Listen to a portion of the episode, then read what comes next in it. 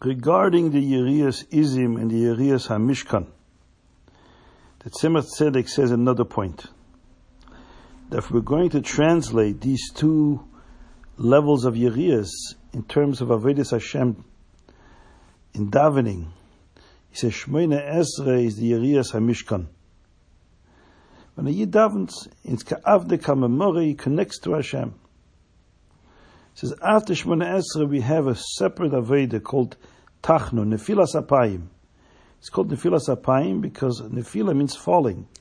Why is it called Nefilas Apayim? Because we lie down with our face down when we say that special uh, kapitel.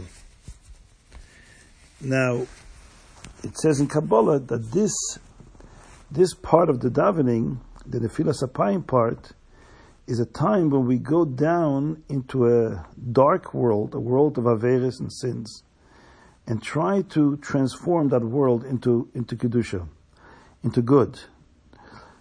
And in fact, the, many communities don't say the kapitel of uh, Ledovat Elech Hashem Nafshi Esa, which in Chabad is customary, because it's mentioned in Sforim and in Poskim that if somebody is not Mechavan 100% during that chapter, it's very dangerous because when you do Nefilas Apayim, you're falling down, you're lowering yourself into a world of darkness, which is a dangerous place.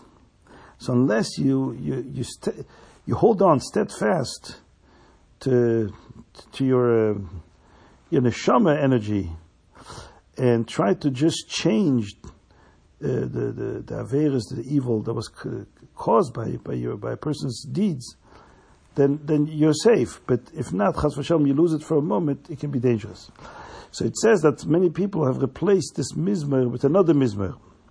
Also in Tilim, uh, mizmer Zayin or Ches. So in Chabad, the minig is to say that same mizmer, which was originally the mizmer for Nefilas Apayim. So the Alter Rebbe says that this is the Yerias Izim.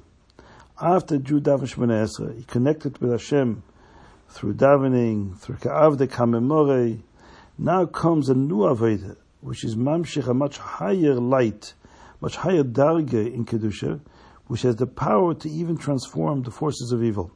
Is able to face the world, and that uh, takes a lot more effort.